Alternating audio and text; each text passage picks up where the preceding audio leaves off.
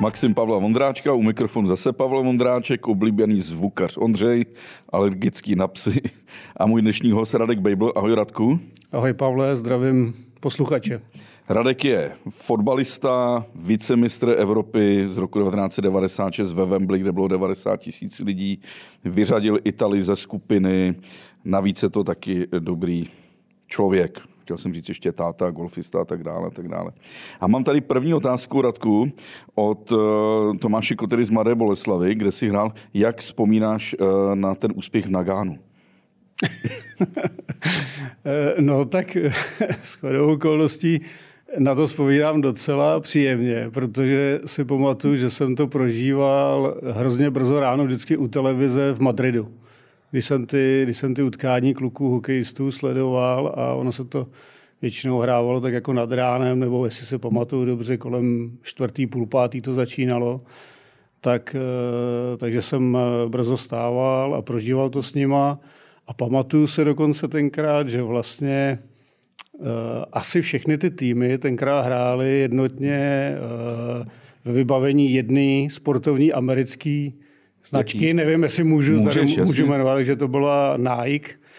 A uh, tenkrát dokonce nějak chvíli po tom turnaji, tak já jsem dostal, ne, můj spoluhráč Kiko, tak dostal, který měl kontrakt s Nikem, tak dostal uh, nějakou zásilku věcí a mezi těma věcma si představ, že byl dres hokejovej Jardy Jágra.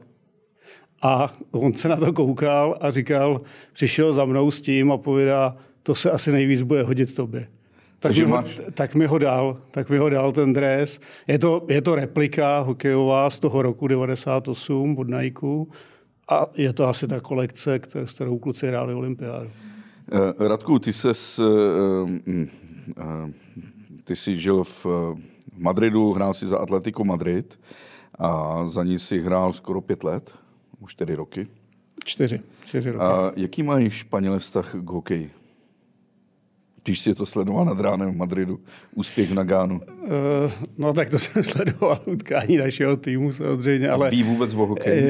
Ví, ví hokej. Já se dokonce pamatuju, že s jedním českým kamarádem, který žil ve vedlejší vesnici na kraji Madridu, tak shodou okolností v ty, teď už to není vesnice, ono už je to malý městečko, jak se to všechno rozrostlo, jmenuje se to Majadahonda, tak tam dokonce jako je jeden z klubů, který hraje asi šesti nebo osmičlennou španělskou hokejovou ligu a jednou jsme se tam byli dokonce na tom utkání podívat. Takže já jsem to tenkrát přirovnával, když jsem si vybavil jako z mýho mládí, když jsem chodil na, v Nymburce na hokej, kde jsem vyrost, kde jsem se narodil, tak to tenkrát hráli jako krajský Přebor, Nymburk, tak jsem to tak jako odhadoval, že ta úroveň je podobná. E, ty ses narodil v, v Nymburku, nebylo by lepší se narodit někde jinde? Nebylo, protože pravděpodobně bych se asi nenarodil vůbec, kdybych se nenarodil v Nymburku.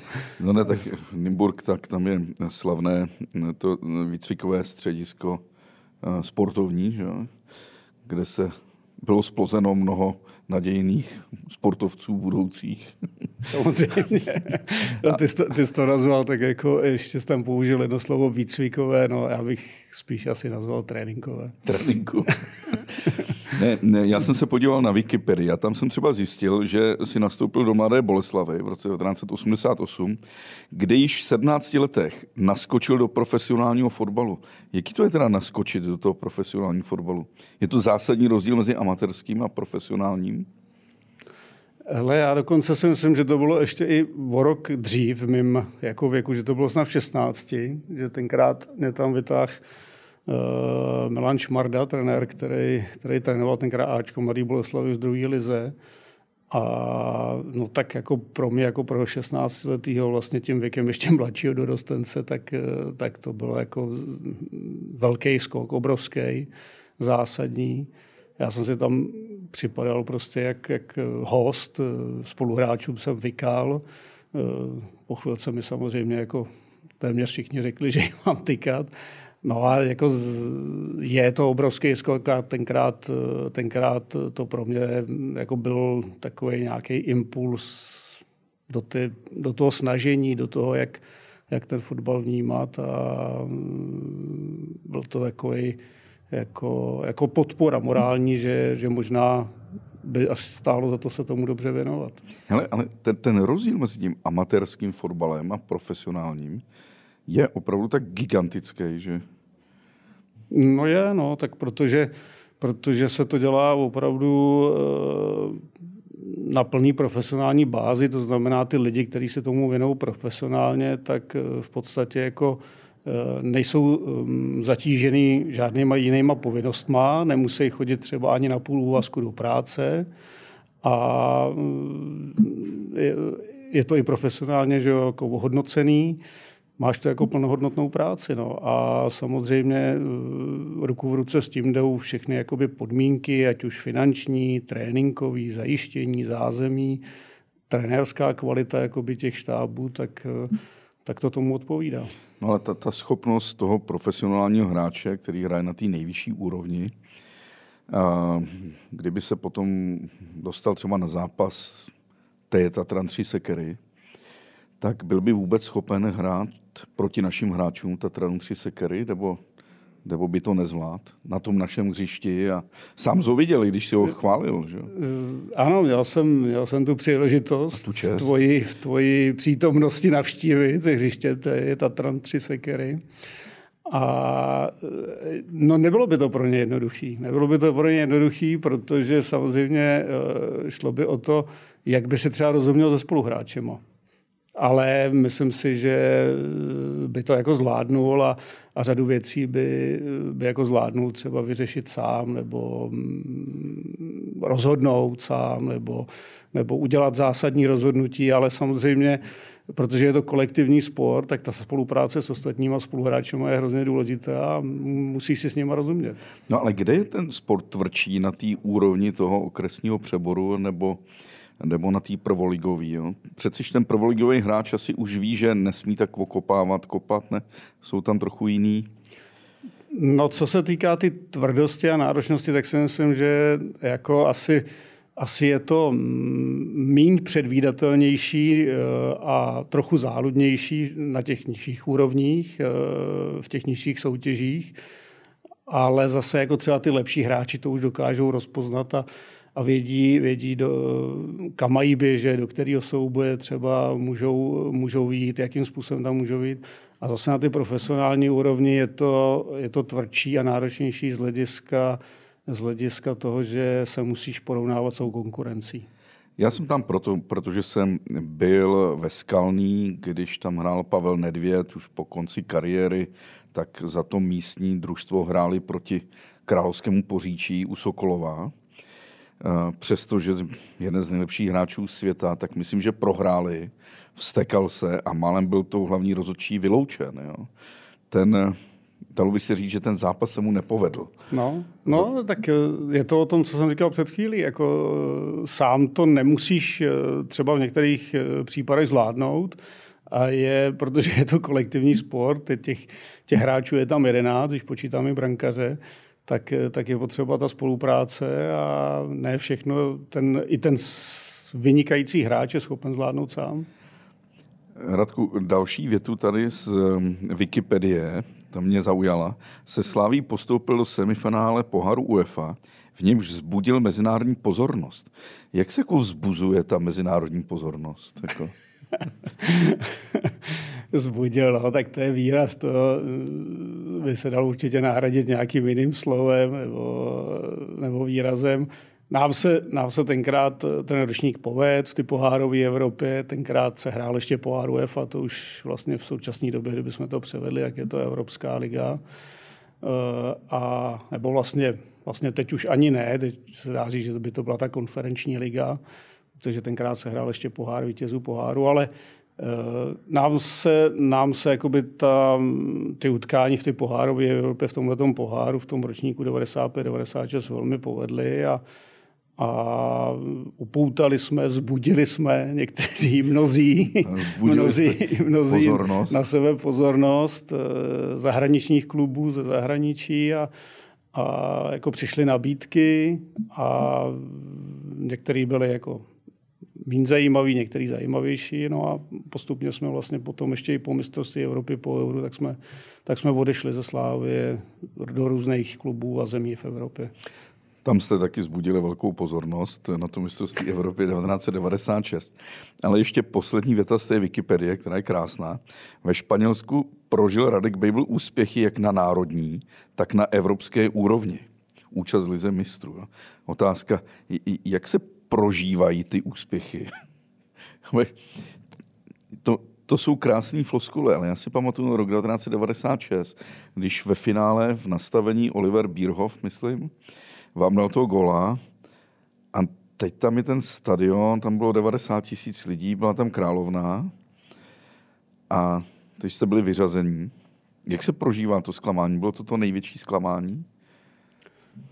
No, co se týká ty sportovní kariéry, jak si myslím, že to asi bylo určitě jedno z těch největších, nebo ne-li to největší zklamání, protože jsme byli opravdu strašně, strašně blízko toho senzačního úspěchu, což by tenkrát v tom roce před těma, kolik to je, dvacet sedm let, dvacet sedm lety, tak, tak by to byl teda jako úplně senzační, nečekaný, nečekaný úspěch, jako v tom, jak byla ta ta mapa ty vyspělý fotbalové Evropy jako uspořádaná, kdo tam byl jako favorit, kdo tam byl spíš jako outsider z těch týmů. No já vím, že jsme tam jako skoro všichni hnedka vlastně popadali na zem po tom, po tom gólu, který to rozhodl, který dal Bierhoff a to skóre bylo dva jedna v tom prodloužení, nebo tím vádem se vlastně to prodloužení ukončilo. No a prožívali jsme, prožívali jsme obrovský zklamání a ten kontrast byl, že ty německý hráči, ty Němci, ty tam okolo nás pobíhali s celým realizačním týmem, radovali se, radovali se s fanouškama. To jsou prostě ty, to jsou prostě ty protipóly, který, který v ten, ten okamžik jakoby přináší. No. To jsou finálové utkání a jeden vždycky je velmi šťastný a jeden je, jeden je hrozně smutný. Ten smutek asi trvá dlouho, ne? To jako, mně by to nepřešlo ani po měsíci možná. Ale já myslím, že my jsme tenkrát měli docela uh, asi výhodu v tom, že my jsme opravdu tam měli jako spíš jenom překvapit. Byli jsme outsideri v ty, v ty šestnáctičlenné paletě těch týmů, který se toho závěrečného turnaje zúčastnili.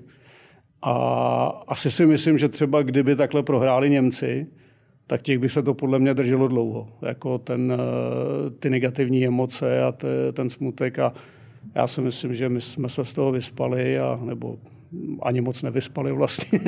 My jste pak přiletěli do Prahy, tady byly ty no, oslavy, jezdilo se jim autobusem. A... a jako došlo nám, že vlastně, že vlastně to, co pro Němce je jako obrovským tím úspěchem, ten zisk toho titulu, tak, tak pro nás bylo to druhé místo. A teď... Jsem hráč, teda já nejsem hráč, jo, ale teoreticky jsem hráč, Radek Bejbl, jsem obrana, záložník, rok devatenáct set devadesát šest v Wembley, tam je těch devadesát tisíc lidí. Co bych slyšel? Co slyším dole? Slyším hluk těch, těch davů? No, to, je, to je spíš takový jako bzučení. To je bzučení z těch tribun, to je... Když jsi na tribuně, tak ten hluk je velký, že? Je velký a... A jako atmosféra tam byla perfektní v tomhletom během celého toho šampionátu a obzvlášť během toho finále, kde opravdu na to přiletělo i velké množství našich fanoušků, jako na poslední chvíle, speciály letecký, autobusy, po vlastní ose, co se pamatuju, byly tam různý zajímavý příběhy. A, ale já si třeba pamatuju z tohohle, z tohohle pohledu daleko víc jiný utkání. A to bylo, když už jsem byl potom v Madridu a hráli jsme právě taky v poháru UEFA a hráli jsme odvetu v Birminghamu na Aston Ville. A tam ten vývoj toho utkání a vůbec toho dvojí utkání se vyvíjel tak, že my jsme na tom byli dobře. Vedli jsme jedna nula tam během prvního poločasu. A najednou na začátku druhého poločasu nám domácí dali dva góly a bylo to dva jedna v tom utkání pro ně, ale my jsme snad ještě pořád jako díky postupovali. tomu postupovali.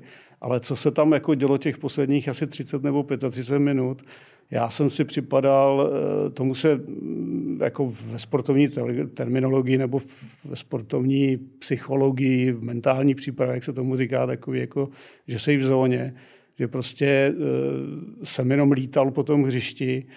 A to, co tam jako předváděli ty fanoušci jakoby na těch tribunách, jakým způsobem podporovali ten domácí tým, to bylo něco tak úžasného, ale jak říkám, já aspoň osobně jsem se dostal do takového stavu, že, že jako jsem si připadal, že jsem daleko rychlejší než běžně, že skáču víc, že tím kopu daleko, daleko na dal, uh, delší vzdálenost třeba ty míče nebo přehrávky. Prostě jsem si připadal, uh, tak jako když to přeženu, že mám, že mám nadpřirozené schopnosti. Fakta, podpora těch fanoušků, ta atmosféra napumpuje ten adrenalin do krve a je to úplně jiný zápas. No, já si vybavuju, že tenkrát uh, asi těch třicet pět minut takových bylo opravdu. No. Uh, Ty jsi hrál v tom Španělsku. Jsou opravdu něčím výjimeční ty španělští fanoušti ve srovnání s italskými, německými, francouzskými, anglickými? Nebo, nebo ten největší bugr se dělá v Británii, ne? V Anglii. Mm, myslím si, že asi, asi jako... Tak říkáš ten bugr, nebo ta hlasitost, nebo vůbec jako ten způsob toho, toho ty podpory a toho fandění, tak je určitě na těch britských ostrovech. Teď jsem se zase, i když jako trochu negativně o tom přesvědčil před v červnu, kdy se tady hrálo finále ty konferenční ligy a hrál West Ham, tak neměl jsem úplně dobrý zážitek jako s fanouškama West Hamu během toho utkání. Ale ty španělský fanoušci, když abych se k tomu vrátil, tak je to zase trošku takový, jako oni jsou, oni jsou jako tím fotbalem posedlí, mají to strašně rádi, jsou, jsou za to hrozně vděční, že, že ten fotbal má tak významnou pozici v té společnosti a v tom, v tom životě obecně, na tom Pyrenejském poloostrově. A samozřejmě, že se to jako i dost liší podle toho, čí fanoušci to jsou. Já si třeba pamatuju, že výborná atmosféra vždycky byla, když jsme jeli hrát venkovní utkání do Bilba nebo do San Sebastiánu, do Baskicka. Ty Baskové jsou ještě výbušnější? No, bylo to... Tenkrát třeba v Bilbao se pamatuju, že tomu, že tomu asi i přispíval ten starší, ale nádherný stadion San Mamés, který je teď teda už zrekonstruovaný pár let, je i zvětšený, ale mělo to, mělo to svoji... takovou osobitou atmosféru. Já jsem tam byl dokonce v jednom utkání vyloučený, i když jako neoprávněně tam byla nějak... Samozřejmě. To samozřejmě, že jo, tam to jsem nemohl jako tam předvíst, tohle to nic takového, ale byla tam uh, jednou neoprávněně jako udělaná žlutá karta. Já jsem pak ani nedostal žádný trest, i když jsem vyloučený byl, tak jsem ani vlastně nedostal žádný trest jako zastavení činnosti, protože ta disciplinárka to... to zohlednila. A ty jsi byl vždycky jako Mirek Dušín českého fotbalu, že jo? A tak to bych neřekl, ale taky nějaký ty červené karty jsem během kariéry nazbíral. Jsi měl blikance. Ne, to spíš bylo jako za, za fauly, ale takový. Mimochodem v tom Bilbao, když jsem se tam před rokem ubytoval v takovém věžákovém hotelu a díval jsem na, se na ten stadion uprostřed toho města, který je sevřený v údolí, ten naprostý fenomén. Atletico Bilbao, pro Basky, pro Bilbao a pro... to jsem nikdy nic tak ne- nezažil. Začínal tam nějaký zápas a to, to město se totálně změnilo a tam se vejde kolik šedesát tisíc lidí. Možná. No já shodou okolností já jsem docela rád, že teď to tady jakoby otevřelo to téma. Já se tam za, za měsíc chystám právě ten takový jako výlet a pokud se to povede, tak bych se chtěl podívat i na první utkání v La Lize, Bilbao Atletiku. Ale oni jsou, ten fotbal je tam prostě opravdu unikátní, ono vůbec, jako ta, ten region, ten, to, to Baskicko je, je takový, jako trochu se vymykající z toho Španělska, hmm. Je to spíš i jako tou krajinou, si myslím, a vůbec, vůbec kulturou a gastronomii, tak je to tak je takový osobitý a trochu víc podobný třeba střední nebo severní Evropě. A e, tam třeba v tom klubu můžou hrát jenom rodilí Baskové v atletiku. To je pravda, ale myslím, že tam hraje už jeden Černoch, že jo? Protože jeho matka nebo otec je Bask.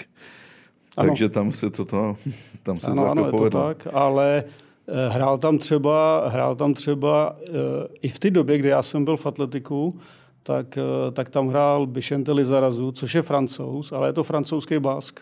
Jasně. Takže ten tam hrát mohl. No. A když se teď vrátím, atlet, tuhle Atletico Bilbao, Atletic byl. Atletic Bilbao. Atletic Bilbao, ty jsi na Atletico Madrid. A tam ještě Real Madrid. To je něco jako Sparta a Slavia, bych řekl, ne? V rámci uh, Madridu. Ano, a ještě to musíš vynásobit několikrát, jako co se týká, když se přiblíží to derby, tak ta, ta rivalita, ta řevnivost a to, co se okolo toho děje utkání, tak, tak je to jako opravdu jeden z největších utkání, řekl bych, i na světě. No. Ale v rámci Španělska je asi ten Real takový populárnější než Atletico, ne? Ale v rámci Madridu? No, je to královský klub, je to Real je královský klub a, a spíš jakoby ty fanoušci tak se rekrutují jakoby z těch, z těch vyšších tříd společenských. Mm-hmm. O fanoušcích Atletika se říká, že to je spíš taková, jako, že to je klub spíš dělnický třídy a e, myslím si, že fanoušky má lepší jako Atletico, co se týká pozbuzování, věrnosti, hlučnosti při utkání. A kde hraje Atletico? Atletico hraje teďko poslední roky vlastně na novém stadionu, který se jmenuje Wanda Metropolitano a dřív se hrávalo na jižní, v jeho západní části Madridu na Estadio Vicente Calderón. Teď mi, Radku, vysvětli jednu věc. Já jsem byl překvapený, když jsem se tady připravil ten rozhovor, tak jsem zjistil, že třeba v Maďarsku je stadion, který má šedesát sedm tisíc a Puškáš Arena. A pak mají stadiony dvacet tři v Budapešti, v Debrecíně dvacet. Že v Rumunsku národní stadion je padesát pět tisíc, je tam asi sedm stadionů kapacitou nad třicet tisíc. V Portugalsku třináct stadionů na dvacet tisíc, v Polsku dvanáct stadionů, ale i Chorvatsko, Bulharsko, Řecko jsou všechno třeba deset stadionů na třicet tisíc. A pak je to Česko, kde největší stadion je ten Eden, který s odřenýma už má přeleze těch dvacet tisíc. Znáš zemi desetimilionovou nebo třeba i menší v Evropě, která by byla takhle špatně vybavená stadiony? Jako něco se stalo, že to... No, logicky potom... Spíš nic se nestalo. Teda. Logicky potom, víš, to, co jsi tady teď řekl, tak nám něco chybí, že jo? No, jako, dost nám, dost nám jakoby, ta infrastruktura chybí a je to pro nás limitující, no. Jako, no pak hlediska... se hraje West Ham proti... Fioren, Fiorentíně. Na stadionu pro dvacet tisíc, což je jako regionální stadion někde ve Španělsku. No je, je, je. No, říkáš to dobře, no. Jakoby takový ty, ty města, jako je Chichon, Oviedo, Santander, tak prostě to jsou běžné kapacity, které kolem těch osmnáct až dvacet tisíc. A myslím si, že třeba v Chichonu je to i víc. A ale jako tohle, tohle nám tady prostě chybí a je to pro nás limitující z hlediska jako pořádání víc takových zajímavějších akcí v rámci Evropy, U E F Y, evropských soutěží. Ještě bych to chápal, ty Portugalsko, Španělsko nebo i Belgie, tyhle jako fotbalové země. Chápalo bych to v Polsku, které mělo hostilo mistrovství Evropy. Ale třeba to Maďarsko a Rumunsko, pořád chudší země, než jsme my, tak mají nádherné stadiony. Jo. A ty Rumuni prostě v Temešváru, v Kluži, v Sibiu, v Bukurešti. Jo. Prostě něco se tady nestalo. No tak evidentně jako dokázali, dokázali jako třeba, tak ono se jakoby spousta i peněz, nejen třeba jako na hlavní stadiony dá, Dala, dala a dá, určitě jako by se dá vystavit a čerpat část těch financí třeba z různých dotací, ale my tohle jsme v posledních letech nějakým způsobem nezvládli, neudělali jsme to a, a prostě to nemáme. No, teď. Radku, když se vrátím na, na tu plochu, takže tam to slyšíš spíš jako bzučení, jo? Ten, ten, ten, ty davy a slívá se to do něčeho. Když je ta kapacita téměř vyprodaná, nebo je tam opravdu, je tam opravdu hodně těch lidí. Pokud je ta návštěva na tom fotbalovém utkání slabší, tak slyšíš všechno. Slyšíš každý výkřik, ať už je pozitivní, negativní, tak, tak slyšíš téměž všechno. To slyšíš i projet vlak. A když teda hraju, hraješ a dáváte si signály, jak se říká, to si dávají fotbalisti uh, zvukový signály na hraj. No mluvíš, prostě mluvíš, mluv, musíš u toho mluvit, no jinak to, jako šlo by to, šlo by to samozřejmě, ale je to lepší, když si pomůžeš, no, slovně. Ale tam dole ten trenér, ten pobíhá v takovým tom úzkým obdélníku, že jo, před lavičkami. Naprosto jakoby malým prostoru relativně a ještě, ještě v, v tak vlastně na úrovni hrací ploši, kde, plochy, kde, kde jako z trenérského pohledu je to hrozně nepříjemný. To, to je tak blbej pohled. No, a, a o to víc jako je umění, si myslím, jakoby reagovat pro toho trenéra a koučovat, tak, tak z tohohle pohledu ty hrací plochy je to hrozně těžký. Ty jsi ještě nedávno trénoval reprezentaci českou do devatenácti let. To znamená, ty když jsi seš na té ploše a musíš na ty puberťáky tedy zařvat na druhým, tak a byl by teoreticky narvaný stadion, tak to nikdo neslyší, ne, z těch, z těch hráčů. No, tak pokud by ty podmínky byly takové, o kterých mluvíš, a bylo by tam opravdu plno, což se v těchto těch kategoriích nestane, neděje se to, kde to tolik samozřejmě fanoušků to neděje. A jako ani i v Evropě na tyhle ty utkání, i když nechodí, ale my jsme třeba hráli na konci března kvalifikační skupinu v Portugalsku a tam ve městě Barcelos bylo asi šest tisíc diváků na naše vzájemné utkání s portugalskou devatenáctkou, což bylo, což bylo jakoby zajímavý pro ty hráče, velká zkušenost, ale abych se teda vrátil k tomu, na co se ptal, no tak musíš prostě reagovat přes ty hráče, který jsou nejblíž. No. Musíš, musíš jim říct, aby tu, aby tu informaci posunuli dál, pokud, pokud jsou toho schopný. No, teda. A řekněme, že ty hráči jsou napravo, nalevo jsou ty lavičky a teď te tě střídají. To jsem vždycky řešil, jak se předá ta informace k tomu, aby tě vystřídali. Jo. Ty, já vím, že ti to řeknou jiní spoluhráči, a ty se pořád díváš směrem k tomu trenérovi? Nebo... Ne, ne, na tyhle ty úrovni už, už se, se to signalizuje těma, těma elektronickýma tabulema, s těma číslama, který zvedá ten čtvrtý rozhodčí, anebo když tam není čtvrtý rozhodčí, jak je to o, o vedoucím týmu. Radku, teď se jezdí Tour de France a ty cyklisti mají v sobě ty sluchátka, nebo ty mikrofony sluchátka. Jo, to Dost, ani, ne, ani, tam, ani nevím, ale když to říkáš, tak to tak pokyny. Dovedeš si představit, že by jedenáctka fotbalová měla taky v uších a ten, ten režisér, ten trenér seděl a takhle by vám říkal, co máte hrát? No, zajímavé, může to být zajímavý podnět jako do budoucna, protože ty technologie i do toho, do těch různých sportovních odvětví jako zasahujou, že jo, já nevím, je střábí oko a e, videorozhodčí a tak dál a tak dál.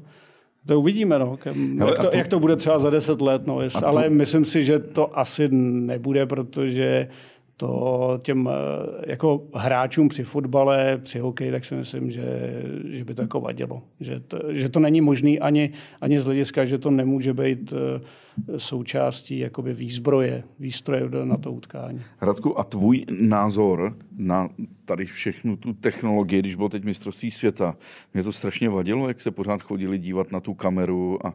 a... záběry do toho velína, kde sedělo pět, šest rozhodčích a zkoumali každý centimetr.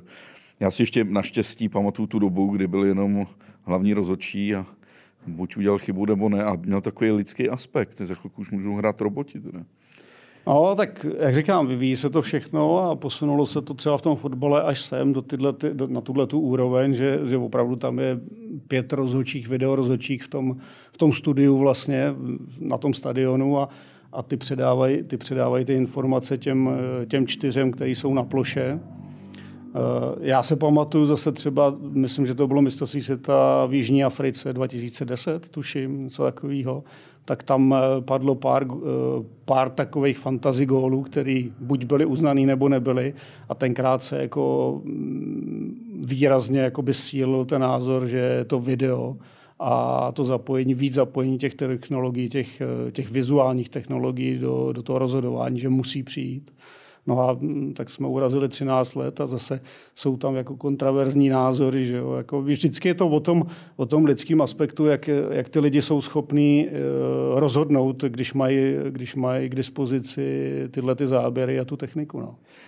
Radku, už jsi si zmínil tu Jižní Ameriku. Ne, viděl jsi někdy Maradonu?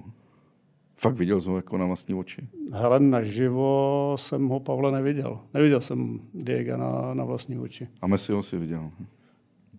Messiho, tyjo, tak to mám taky pocit, že snad taky ne, ty asi. Já jsem měl jednou štěstí, že jsem byl na zápas. Ne, počkej, jo, jo, viděl jsem Messiho, Messiho jsem viděl, na, na vlastní oči v utkání jsem ho viděl, ano. Já jsem jednou byl na mistrovství světa v Rusku, když bylo, v Petrohradě hrála brazilská reprezentace proti Kostarice, myslím, a já jsem na tom stadionu z těch devadesát minut, asi šedesát minut spal. Mám hezké fotky, jak tam spím, sen spoustu lidí vidět Neymara, ale kdykoliv jsem se probudil, tak jsem ho viděl, jak leží. Jak prostě simuluje, nebo leží, nebo, nebo je okopávaný. Ale já jsem si uvědomil, já jsem tohle nikdy neviděl u toho Armanda, mýho oblíbeného Diega Maradony, že on snad nesimuloval, on to byl takový. A tak... Uh... Hele, on, opatrně, ne, ne, pro mě to Bůh. Ne, jo, tak... jako, když, když, jsme, jako, když máš vidět možnost třeba ty zpětně ty, ty videa, jaký individuální akce, jako on byl schopen provést. A kolikrát i na těch videích jsou, jsou ty akce, kdy byl třeba zastavený faulem, tak jo, tak přihrál to občas takový ty, že udělá o čtyři kotrmelce víc, jako, nebo sudy jako na tom hřišti potom v tom pádu.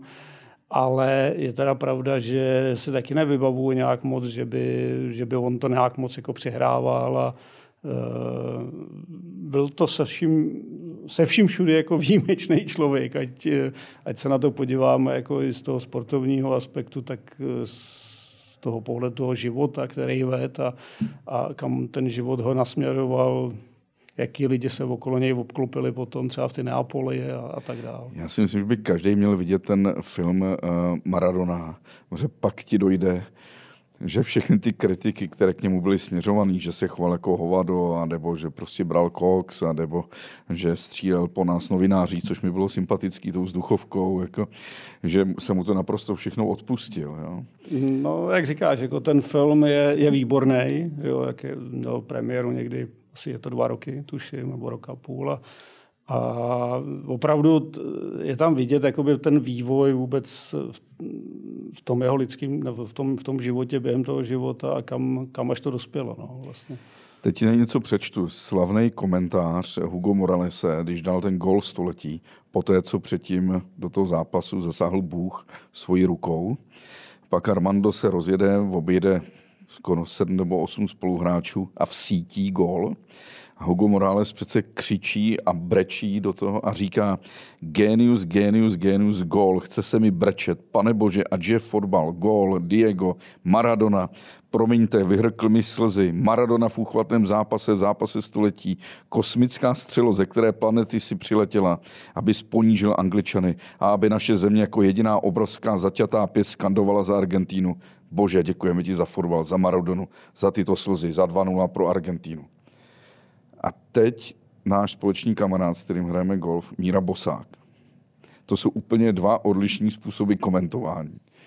Míra mi říká, že nechává komentovat, nechává hrát, plynout tu hru, občas tam do něco řekne, řekne některé své skvělé perly, ale tvrdí mi, že Češi nemají rádi tenhle ten patetický emoční styl těch komentátorů.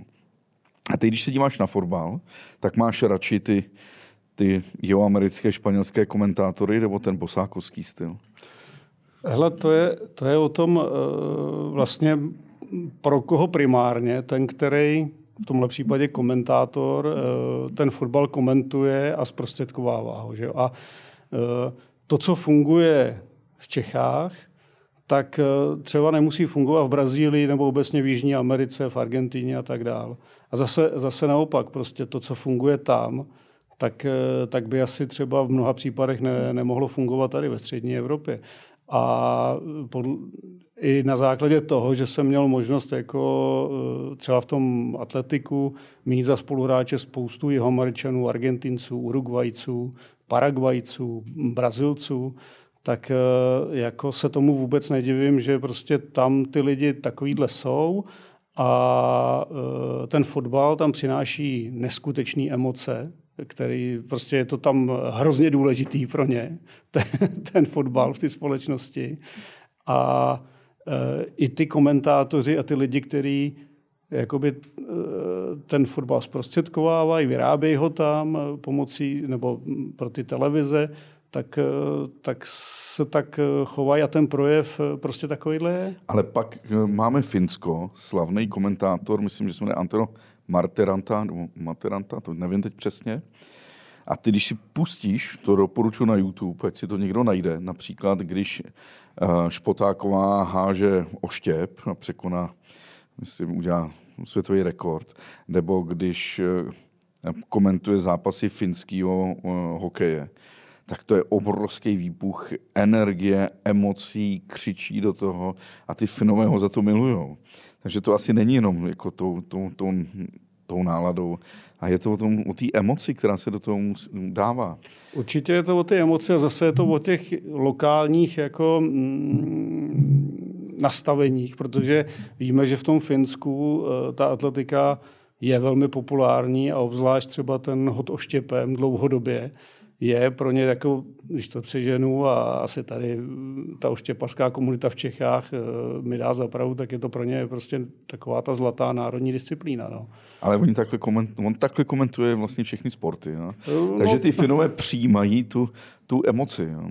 A ty si znáš pár starých komentátorů, třeba i z osmdesátých let, devadesátých Ivan Klírenc třeba, slavný komentátor z Olomouce. To jsem se vždycky těšil, že bylo s mikrofonem za kopanou nebo za hokejem. Já mám pocit, že jako v Čechách, v Česku teda, včetně Moravy, Slezska, chybí trochu té emoce a od toho se to odvíjí. Jo. Bydlím na, na Letný, takže... Vím, vím o tom, Pavle, že tam tohle byla restaurace Sparta. Jako, jo. A když jednou šli kolem fanoušci Viktorie Žižkov, a Viktorie Plzeň, a na ně prostě nadávali Spartani, tak ty Plzeňáci se nezmohli na žádný odpor. A já jsem pak Maximu napsal takový feton, že jsou to sračky májový, že vůbec nemají žádnou energii. A ten šéf toho jejich kotle mi napsal, tak si to příště zkuste sám. To není taková prdel vysklít restauraci Sparta. A oni se o to ani nepokusili. No, to si tak odbočil, teďko bych řekl od toho. Nemůže, mě zajímá ta emoce. Ty jsi ještě pak hrál v Rapidu Vídeň, kde je ta tradice posledních patnáct minut se tleská. Že, hmm. že oni stanou a celý ten stadion tleská.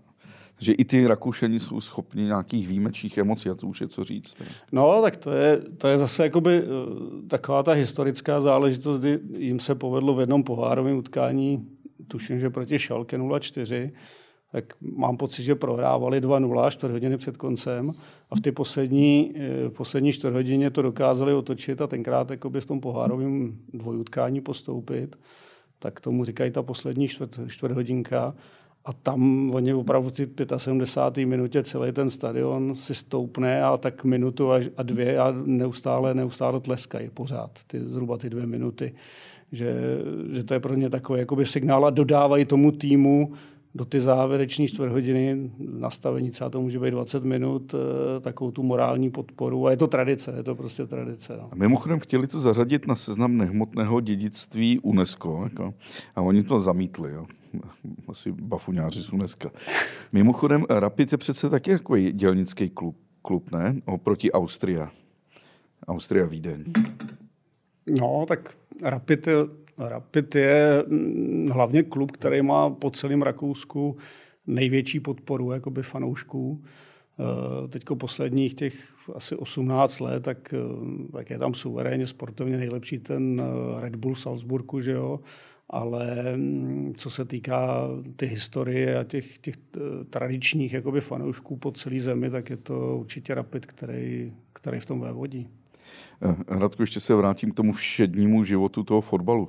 Zase tady citace z, z tvé Wikipedie. Ve své druhé sezóně, ale Babel ve Francii, když si hrál za Racing Lens, víceméně pouze vysedával na lavičce. Jaký to je sedět na té lavičce? Jaký jsou ty lavičky? Já dneska jsem třeba na tím mistrovství světa už viděl, jsou polstrovaný, krásný, jsou takhle zanořený do toho. No, teď už, teď už je to parádní. Teď dneska to, se vysedává dobře. Teď si myslím, že už se vysedává dobře, ale i, už i před těma patnácti lety se taky vysedávalo dobře, protože se začalo jakoby i na ten komfort těch, těch střídaček, těch náhradníků toho realizačního týmu myslet a A, a začaly se tam dávat opravdu ty, ty pohodlné sedačky. Já jenom k tomu se vrátím. Já jsem tam byl podstatnou část ty sezóny zraněný v té Francii tu druhou sezónu, když jsem tam byl, takže, takže já jsem půlku ty, ty sezóny tam hodně promarodil a proseděl jsem na lavice. Takže dneska už to není zase takový průser, jako vysedávat už je to. z, z hlediska jenom toho e, fyzického sezení, tak, tak je to docela dobrý. No. Ty lyžuješ, takže víš, že některé e, e, sedačky na lanovkách už jsou i vyhřívaný. Jo? Tak to si dovedu představit, že asi taky někde budou vyhřívaný. Jo, jo taky jo? jsou, taky jsou. No. Taky to taky. K- kde jsou nejlepší ty, ty šatny v Evropě? Jak jsi to projezdil křížem krážem? Dává na to někdo opravdu důraz? Třeba v Itálii musí být designové šatny. A... To nevím. Ta, když jsem hrával jakoby ty pohárové utkání v Itálii, tak, tak mám takový dojem, že to bylo spíš takový střídnější. Tenkrát, ale ono už je to taky dvacet let, že jo. Ale pamatuju se, že jednou, že jednou jsme nějak, když jsme hráli na Barceloně, tak, tak jsme tam byli v nějakém určitém předstihu a A šli jsme se podívat, nevím, nějakým způsobem nás tam pozvali jakoby t, ty domácí, tak jsme se šli podívat do nějaké společenské místnosti e, jako domácího týmu. Nebyla to přímo šatna, ale bylo to prostě takový nějaký, jako, já nevím, prostě, jak bych řekl, obrovský obyvák, kde, a to bylo teda, to, to se pamatuju, že bylo úplně nádherný už tenkrát před těma dvaceti pěti lety na té Barceloně. Radku, když ty fotbalisti jsou profesionále, tak chodí do práce, že? Normální člověk chodí do práce, píchačky nebo do kanceláře a to. Jak je ten všední den toho fotbalisty? Musí chodit do práce? No chodí do práce, chodí, no, chodí, chodí na ten hele, fotbal. Já bydlím na ty Letný, tak jsem viděl, když tam přijížděl Řepka, ten přijížděl, ten nechodil. Já. Hele, no tak oni většinou taky ty, ty současní profesionální fotbalisti dojíždějí, že jo, protože ono to ani jinak nejde. Takže přijede ty, na ten stadion. Ty tréninkové nebo... centra, ty tréninkové centra jsou většinou na kraji města, mimo město, takže, takže to a... A prostě teď už je to tak, že ty, že ty hráči tam přijíždějí i s poměrně velkým předstihem před začátkem tréninku, jako jsou třeba i společní snídaně, dbá se na to, na ten stravovací režim, aby, aby ty kluci jako v průběhu celého dne se dobře stravovali, aby měli, aby měli tu, tu stravu, která jako v podstatě jim dá i podporu pro tu výkonnost, aby prostě nejedli cokoliv. A připravuje se na ten trénink, ať už z hlediska fyzického nějakého rozcvičení, anebo, nebo i specifická příprava. Třeba máš, jsou, jsou takové jakoby schůzky, buď individuální, nebo skupinový, nebo celý týmový před tréninkem ohledně hodnocení videa, takovéhle věci. Takže to není tak, že prostě přijede na trénink a po tréninku jede domů. Prostě přijde ne, do práce na devátou, dá si třeba snídani, pak jsou všechny ty porady, pak se jde trénovat. No a po tréninku zase jsou tam, jsou tam věci, že, že ty hráči prostě musí dbát na tu regeneraci, jak regenerujou, jsou tam masáže, zase tam můžou být nějaký že jo, individuální pohovory nebo, nebo třeba i nějaký týmový video nebo skupinový video, kde se rozebírají třeba, ne asi okamžitě po tréninku, ale s nějakým odstupem se rozebírají na základě videohodnocení věci z tréninku. Počkej, takže i vy máte elektronickou tužku, slavnou elektronickou tužku? Hele, teď už, teď už vlastně ta technika vlastně je taková, že, že do, těch, do těch různých programů, v kterých jako se, s kterýma se pracuje, s kterýma se, ve kterých se to, se to video stříhá, upravuje, graficky upravuje, tak je samozřejmě grafika, to se dá říct, že je vlastně jako elektronická tužka. No, no a má uh, uh, fotbalista vlastní skřínku? Má. Já si myslím, že v těch vyspělých jako velkých klubech mají i několik skřínek, Pavle. A ty, když jsi třeba po čtyřech letech odcházel z atletika, bylo ti líto, že opouštíš tu svoji skřínku? Bylo, protože to byla oblíbená skřínka, byla na oblíbeném místě. A měl jsi tam nějaký nahatý ženský vylepený na plechový skřínce? Ne, ne, ne. To, žena jsme, to, jsme, to, to by nám trenér zakázal. Dobře, takže máme, máme přijde fotbalista do práce, má tam svoji skřínku. Tam asi není moc malých uh, fotbalistů jako já, že si musí vyskakovat, jestli náhodou v horní police něco nezapomněli, že? A jsou většinou vysocí. Že? No, hele, zrovna teď, když se mě ptáš třeba jako na tu průměrnou výšku nebo výšku některých hráčů, Messi tak, je malej, tak já, Maradona. jsem třeba, já jsem třeba byl docela, pak jsem se na to i zaměřil během mistrovství světa v Kataru, který bylo, že jo, loni na přelomu listopadu a prosince, tak se mi na první pohled zdálo, že to argentinské mužstvo je jakoby průměrně malý a že můžou mít třeba problémy při standardkách, při obranných standardkách. No, tak a nemyslím si, že by zásadní problémy měli. Jako, že spíš, že spíš prostě jakoby tu svoji dispozici toho týmu a toho složení toho týmu, tak, tak využili k tomu, že byli opravdu dynamický, že byli běžecky skvělí, že byli fotbalově dobrý, že byli rychlí. A je to, je to o tom načasování a o tom, Hele, o tom Armando timingu. Armando byl, tak už musím říct, říct byl, když stále v našich srdcích žije, že... Armando Diego Maradona byl skoro stejně velký jako já a mají tyhle malí hráči určitou výhodu, že mají třeba nižší těžiště, silnější ty nohy dole, než rozklácený koler třeba. Ale já se pamatuju ze své kariéry, že jsem na takovýhle hráče úplně rád jako nehrával. Že, že většinou jsou jako ty ty hráči tohohle typu jako hodně dynamický, jsou to takový jako vytříbení technici, dokážou, dokážou jako rychle měnit směr jakoby v ty, i při ty precizní práci s míčem. A byli za mý doby jako pro mě byli trošku hůř jakoby čitelnější ty hráči. Já myslím si, že že každý takovýhle šikovný hráč v dobrým týmu, když má okolo sebe má okolo sebe schopný spoluhráči a dokáže se to jakoby namixovat, tak má určitě uplatnění. Hele, Radku, taková trochu odbočka. Takový moji oblíbení hráči, který jsem měl rád v těch dějinách fotbalu, protože byli úplně jiný. Třeba Higuita, Valderrama, Rudy Feller se svým knírkem, nebo bratkovi Alexi Lalas. Mně se zdá, že najednou z toho světového fotbalu zmizeli tyhle charizmatici, takový ty extrovertní, výstřední hráči a že je nahradili spíš takový módemani, takový šamponi, který hrajou skvěle, třeba Ronaldo, ale já když si koukám na Ronalda, to, ten má charisma prostě, já nevím, psího vozejku.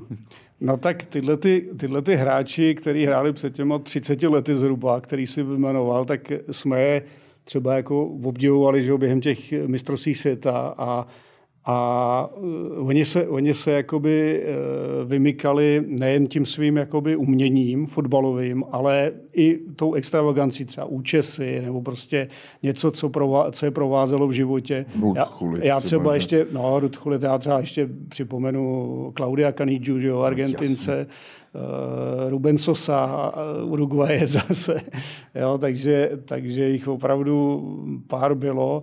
No, ono to je o tom, kam ten, kam ten vývoj jakoby v, v tom fotbale a vůbec ty společnosti jde a, a ty kluci jako musí být velmi dobře připravený na tu konkurenci a jsou, jsou, to, jsou to v podstatě jakoby atleti. To, jsou, to, to jsou... se stalo přece v golfu, když se prostě hrál golf, byli charizmatici, občas chlastali, jako, a pak se najednou zjevil Tiger Woods, atlet, začal chodit do posilovny, trénovat od rána do večera.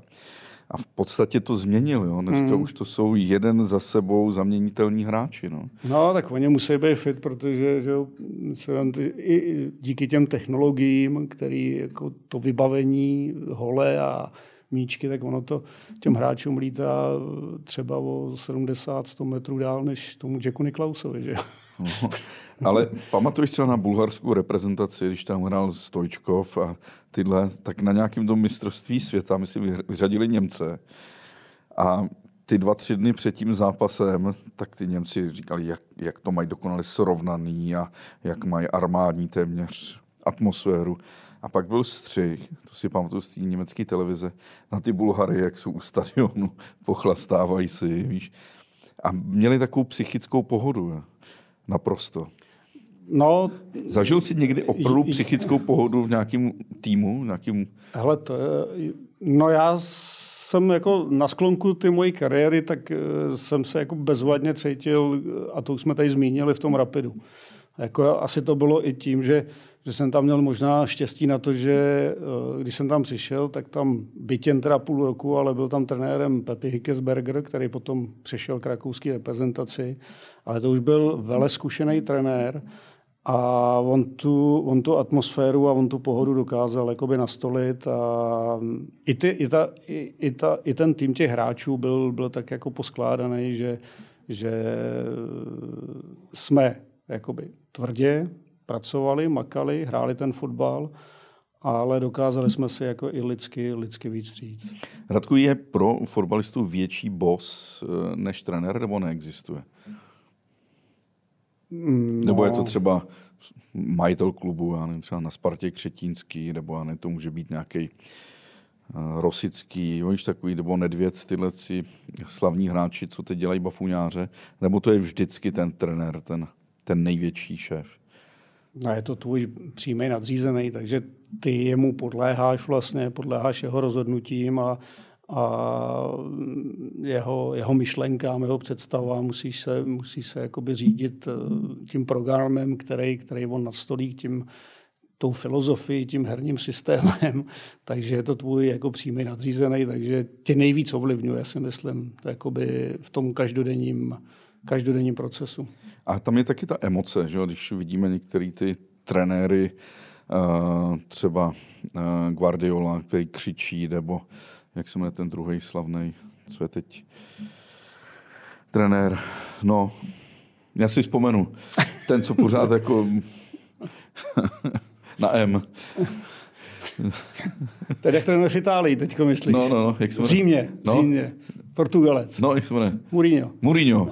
Tak ten mě fascinuje, jak prostě taky křičí. A já bych radši pracoval pod takovýmhle trenérem, než pod nějakým úplně chladným profesorem. Když vidím ty, ty Sven Goran Eriksson, tak jsem měl pocit, že bych umřel nudou. Teda, jako. No tak hele, každý nějaký je a ono potom je stejně nejdůležitější u toho, u toho trenéra, u toho kouče, taková ta, ta prostě ta komunikační složka s těma, s těma hráčema a pokud možno se všema hráčema, jako, protože tam, tam už nemůžeš jako moc to dělit a, a musíš, umět, musíš umět komunikovat úplně se všema, což jako není jednoduchý. Vem si, že musíš komunikovat třeba, co se týká hráčského kádru, z dvacet dva, dvacet pět lidma. No. Radku, ne, projeli jsme skřínky, šatny, ten stadion jako takový, ale pak jsou ty přesuny. Když třeba ve Španělsku hraje Palma, Ma, Palma Mallorca hrála taky ne první ligu? Mallorca, no. A pak Kanárský ostrovy taky, mm-hmm. Tenerife, myslím, nebo? Tenerife, nebo, Las Palmas. Oni musí lítat na každý ten zápas, že jo? No, nebo můžou jet lodí, ale to je trošku jako logisticky nevýhodný. Jasně, trvá to pár dní. Ale lítá se letadlem, no, tam samozřejmě. Vy, a co se jste... týká těch ostrovních klubů, tak jako myslím z Kanárských ostrovů nebo z té Majorky, tak vlastně všechno lítají, no. A to je šíleně přece vyčerpávající. To letíš každý, každý čtrnáct dní minimálně jednou, že jo?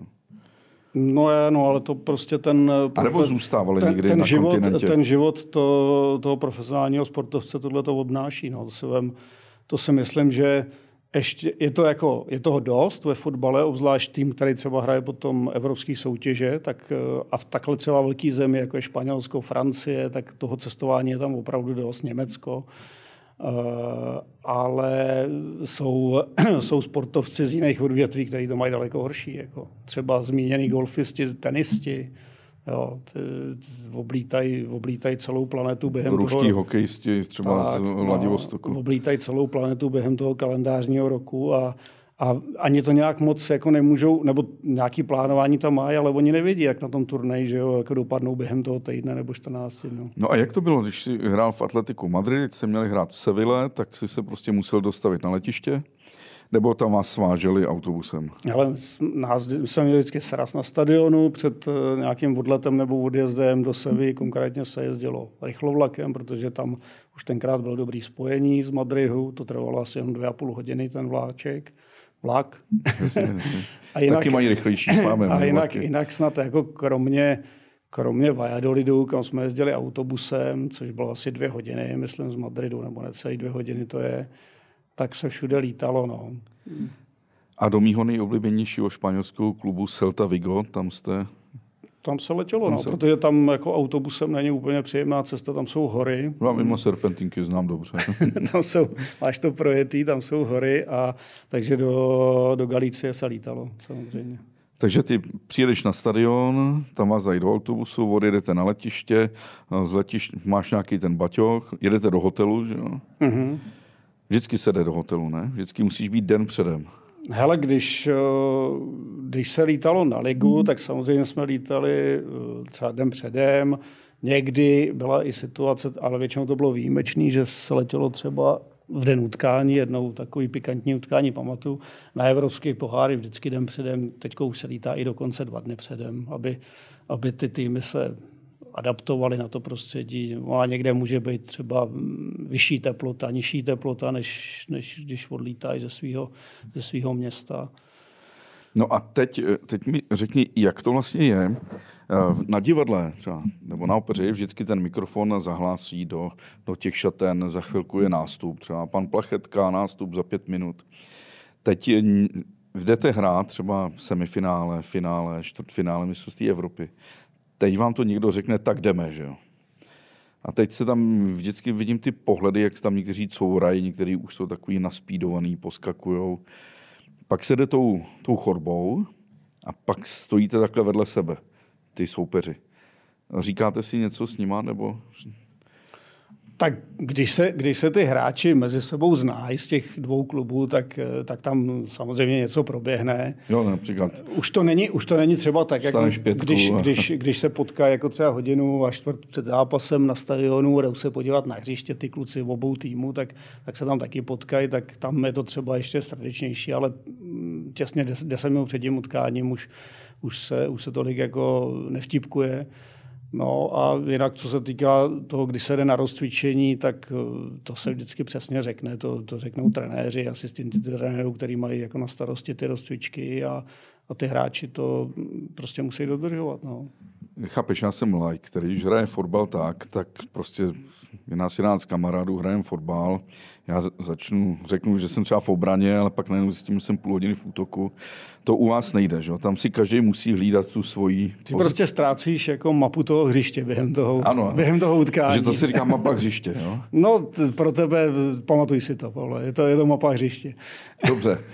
A co by se stalo, kdyby si neposlech třeba ten pokyny toho trenéra, jak se dneska říká, špatně naordinoval, nebo naordinoval mu taktiku, a že třeba ten obránce se najednou mu lupne v bedně a běží úplně dopředu, to se nestane. Tak ten fotbal si to vyžaduje, že ta podpora jakoby těch hráčů a jakoby to, to prolínání se jako mezi těma řadama, že ty obránci, aby podporovali útočnou fázi a zase spíš ty útoční hráči, aby, aby byli i zapojení do ty defenzivy, tak to, to vlastně se chce a musí tam být jako vzájemná zastupitelnost a ty hráči za sebe jako je potřeba, aby za sebe zaskakovali v těch určitých situacích. Ale samozřejmě, když některý hráč jako permanentně třicet minut jako si tam dělá v úvozovkách, co chce, no tak, tak jako do toho musí zasáhnout ten, ten realizační tým, ten trenér, aby, aby to skorigoval. A ten kapitán, který je na tom hřišti, ten má jakou roli? No tak nejen kapitán, ale i třeba další vůči hráči, tak ty to musí, nebo měli by to organizovat z toho hřiště a měli by, měli by těm spoluhráčům, když jako vidějí, že se tam děje nějaký,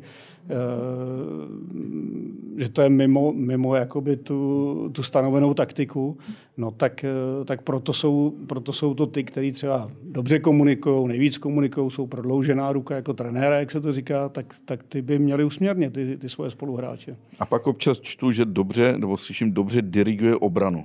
To je ten úplně ten poslední obránce, ne? Ten... No, může to být jako kterýkoliv obránce, nejlíp se to jako samozřejmě dělá těm středním obráncům, anebo brankář, no. Hele, Radku, je pravda, že obránci taky trénují běh pospátku? Ne. Hele, to spíš, spíš pospátku ani ne, ale různý specifický, jakoby běžecký, běžecký úseky, nebo... Takový ty situace, které se tím můžou v tom utkání jako objevit, tak ty z hlediska třeba defenzivních pohybů individuálně se, se, se můžou trénovat a můžou se trénovat specifický jakoby defenzivní, defenzivní pohyby v akcích třeba jeden na jednoho a tak dále. Uh, Správné otáčení na správnou stranu, jako třeba v situacích, kdy t- ty obránci jsou třeba v podčíslení oproti těm útočným hráčům. Když se dělá, jak se mu říká, když ho hlídá ten obránce? Toho, osobní obrana. Osobní obrana. Uh, ty jsi hrál osobní obranu, ne? Někdy jo. To ti řekne trenér, že ho musíš osobně hlídat. Stávalo se to občas. To je ale nepříjemná práce, ne? Vlastně. Mm, to máš pravdu, no. To, to není fajn. To není fajn. Prostě kazíš tomu útočníkovi. Uh, musíš, musíš absolutně jakoby potlačit jako svoje nějaké osobní ambice, nějaké svoje ego osobní a musíš, musíš prostě všechno dát ve prospěch toho týmu, ale jako párkrát se mi to v té kariéře stalo a musím říct, že to není fajn, protože ty protihráči, na který to hraješ, tak ty jako po dvaceti minutách jsou vyřízený a začnou, nebo mně se stávalo, že do mě začali jako rejt, jako slovně a, a teď jde o to, jestli to vydržíš nebo to nevydržíš. No. Jenom slovně, nebo, nebo třeba to zkusil třeba i jinak? Jako... Hele, mně se nestalo, že by, se třeba odplivne, že, že nebo... by tam byla nějaká záludnost. Ne, ne, to se mi nestalo, ale, ale pamatuju si třeba, že právě v rámci španělské ligy, tak, tak Alex Mostovoj, tenkrát, který hrál za Celtu Vigo, tak ten, ten z toho byl v tom jednom utkání docela nešťastný. No. Ale když jsi takhle k němu blízko, tak ho musíš cítit v podstatě taky, ne? Dotýkáš se ho, je spocený. Jako. No a tak ty na tom nejseš o mnoho, o mnoho líp, jako v tomhle tom aspektu. No ale vy si pak vyměníte ten dres. Proč se to dneska už nemění ty dresy? No ale já si myslím, že to měnějí třeba v útrobách stadionu, potom v těch... V těch... Vždycky jsem viděl toho hráče, který no, taky, se to děje, taky se to děje, že si to, že si to měnějí už i, i třeba během poločasu, jako že si to vymění, protože těch sad jsou třeba dvě na utkání, že jo, to, to už... No ale dřív jsi si vzal spoluhráčovo, protihráčovo triko, ještě si to na sebe navlík. Já jsem vždycky řešil, tyjo, to je spocený, tyjo, teď má ten, ten no, Maradonův teď, dres spocený na sobě. Teď, když jsi to připomněl, tak, tak si vzpomínám, že třeba po vyhraném čtvrtfinále proti Portugalcům na Euru, tak jsem si s chutí potom jako navlík ten dres toho João Pinta. Ty máš João Pinta. Mám João Pinta, no. on, teda, on teda ten dres jako byl hodně menší velikost, než já jsem tenkrát potřeboval, protože když si vzpomeneš na João Pinta, no, jasně, to byl malej, taky takovej menší podsaditější. Menší, menší, ale jako hrozně šikovnej fotbalista. Takže jsi vypadal k Teletubbies potom. Tak nějak, no, jako bylo mi to do půlky, do půlky hrudi. Hele, a... Mm, víš, co mě teda překvapuje, že opravdu jsem netušil, že ten sportovec, ten fotbalista chodí do práce, tam ráno přijde, je tam odpoledne, pak jde domů. Že jo? Máte někdy volno, když hrajete v neděli, v sobotu? Většinou se je pravidlem, že jeden den v týdnu, v kalendářním týdnu, tak je volnej. A ty manželky lítaly na ty zápasy, nebo ne? Hele, když se hrály třeba jako ty utkání v ty pohárové Evropě nebo ty velký turnaje v rámci reprezentace, tak tam určitá možnost byla, že, že mohli letět, pokud chtěli. No, jako v rámci takového zájezdu. Ale většinou to, je, to nepřináší příliš bonusů, ne, když máš manželky sebou. No, tak oni, oni byli jako, měli svůj režim během těch dvou dnů a, a měli takový jakoby režim výlet. Hele, a v, v rámci toho mužstva dělili se fotbalisti na ty zadaný a nezadaný, že ty nezadaný byli takový víc happy? No tak... Třeba po zápase nevím. Si šli ještě někam zajít? A... No tak to jako... chodili i ty zadaný, jako taky, jako myslím si v rámci jako slušnosti, že jo. Ale jestli byli víc happy ty nezadaný, to jako, to je na každém, to je na každém prostě, jak to cítí. No. Jaká byla ta francouzská liga? Lens je přeceš na severu, ne? Taková chladnější. Ale pro mě to, já si pamatuju, že já jsem tam přišel z toho Španělska po čtyřech letech v atletiku a jako bylo to velmi náročné z hlediska jako dynamiky, protože tam hraje, hrávalo hodně hráčů jakoby tmavý pleti, který mají původ, pocházejí z Afriky a oni prostě ty jejich fyzické dispozice jsou jako na vynikající úrovni a z hlediska dynamiky, rychlosti, prostě těch, těch fyzických parametrů, tak držet s nima krok jako nebylo jednoduchý. Zaspal si někdy? Zaspal někdy nějaký hráč, nedorazil včas na, na, na zápas? Jo, to se, to se stává, stávalo se to. No, i mně se to stalo. Fakt, že si nestihl letadlo třeba? Nebo... Hele, ne, takhle až asi úplně ne, ale jednou jsem měl na nějaký lékařský vyšetření do Paříže, tenkrát měl jsem objednaný rychlovlak právě Sarasu, což je kousek od Lens a nestihl jsem to, protože jsem zaspal. No. Teď jako byla nějaká větší doprava směrem na to nádraží, takže jsem, takže jsem ten vlak prošvih a nemohl jsem, nemohl jsem dojet na to včas na to lékařské vyšetření. Radku, když hrajeme golf, tak někdy se stane, že přijdeš na hřiště, je tam nádherná tráva. Člověk si říká, to je krásná tráva, jako se hraje hezky. Jsou rozdíly mezi trávami na těch stadionech? Protože občas někdy čtu v novinách, že jste hráli na oraništi, třeba na fajerech. No jsou, samozřejmě a bývali, teď už se to, teď už se to zlepšilo, teď si myslím, že se to jakoby hodně jako podobá skoro všude stejně, ale... Pamatuju si, když jsem třeba hrál v nějaké utkání ve Střední Americe, v Mexiku, v Kostarice, tak samozřejmě tam je ta, tam je ta tráva taková ta tuší, ta odolnější tomu podnebí. A mám dojem, že to je možná ta Bermuda, mám pocit, a ta se tenkrát jako používala i na těch fotbalových stadionech. To je spíš takový jako no, rejžák. No. Rejžák no, a ten míč u toho odskakuje, tohle je míč z mistrovství Evropy dva tisíce osm, ne? Ano. Ale navíc ještě, tak dobře, tak máme jinou trávu a ty jsi zvyklý na nějaký odskok ze svého domácího hřiště, pak přijdeš jinam, tam to skáče jinam. No, no, no, skáče to trochu, trochu jinak. Musíš si na to zvyknout. Je potřeba třeba i během toho rozcvičení před utkáním si na ty podmínky zvyknout. Může se stát, jsem zmínil, když jsem zmínil tu Kostariku nebo Mexiko, jak se tam hrálo i ve vyšší nadmořské výšce, takže opravdu znatelně ty míče lítaly i rychlejš. No a nebo hraješ někde, kde je obrovská vlhkost, třeba zase ve městech. A pak je ten míč teda nasáklý vodou? No, já se pamatuju, že by, ano, a když jsem začínal jako žák, tak jsme hrávali z Nymburce, tak jsme hrávali třeba dopolední zápasy nebo ranní, začínalo se v devět, v půl desátý a tenkrát ty míče byly ještě výrazně jiný, výrazně těžší, než jsou teď.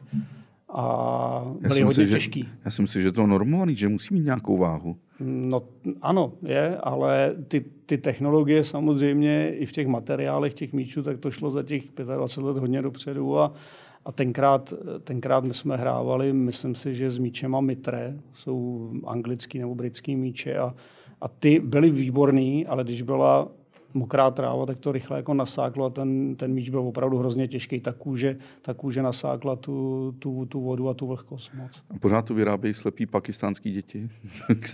No, vyrábí se to hodně po Asii. No. Ty, ty, ty, výrobci, ty výrobci to využívají, ty, ty továrny že jo, v Asii, v Pakistánu a v Indii a já nevím, kde všude možně. Radku, ještě jednu z posledních otázek. Ty, rozměr těch hřiště není normovaný, že jo? Někde jsou hřiště větší, někde kratší, ne? No teď se bavíš o třeba těch na malých městech ve vesnicích, že jo? To, tam... No a ve španělské lize každý hřiště stejně dlouhý? To musí být i v Čechách, to už je v rámci evropských soutěží. Já si myslím, že tam je plus minus dva metry, to může? Uh, ne, teď už, teď, už, teď, už je to jedno. Teď už je to jednotná, jednotná míra. Aha. Tak vidíš, to jsem měl tu otázku, že je člověk naučený, že třeba kope nějakou zálenost. A, a, takže už je to jednotná míra. Už je to jednotná míra, no. Tedy už jsou to jednotný rozměry, který udává FIFA, UEFA. Hele, tak ještě se zeptám na, na, na tohle. Bylo ti líto, že jsi nic nevyhrál? Vždycky jsi byl ve finále. Dvakrát Copa del Rey, finále mistrovství Evropy. No, je pravda, že, je pravda, že jako v těch finálových utkáních se mi to vlastně nepovedlo, jako na takových velkých turnajích nebo dlouhodobých soutěžích, jako ten domácí pohár. No a tak aspoň, že jsem vyhrál jednou tu, Českou ligu. Tak aspoň to. Já vždycky rád vyprávím ten náš příběh, když jsme hráli mistrovství Evropy novinářů v golfu proti těm Italům a oni když pak zjistili, že si to byl ty, který je vyřadil z té skupiny. Stalo se ti něco někdy v Itálii, že jsi byl, že tě takhle poznali? A... Hele, já, já v této souvislosti mám jednu dobrou historku, že, že když v roce, tuším, že devadesát osm... asi druhou nebo třetí sezonu, když přišel do Atletika Arrigo Sacchi v létě trénovat, tak když přišel ke mně právě v té kabině, tam u ty mojí skřínky, kterou, kterou, který jsme se taky bavili, tak první, tak jsme se pozdravili a první, co bylo, tak on řekl a měl takový jako šibalský úsměv na tváři, tak říkal, tebe nemám rád. A já povídám, proč? Ty jsi mě vyřadil z mistrovství Evropy. Radku, děkuju, byla to taková hezká tečka za tím naším případem. Povídali jsme si hodinu deset. Děkuju mnohokrát, ahoj. Já děkuju za pozvání a děkuju i posluchačům, že to vydrželi.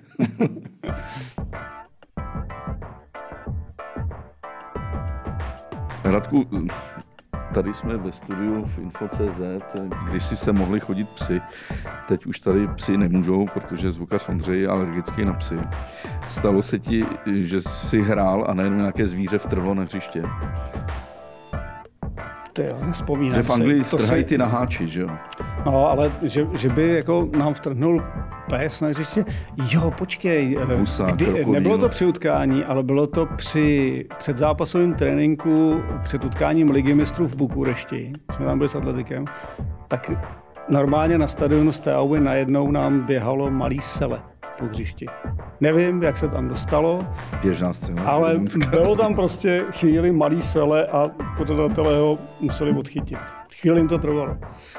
A úplně poslední otázka. Když hráš a chce se ti na záchod, ty to musíš vydržet, ne?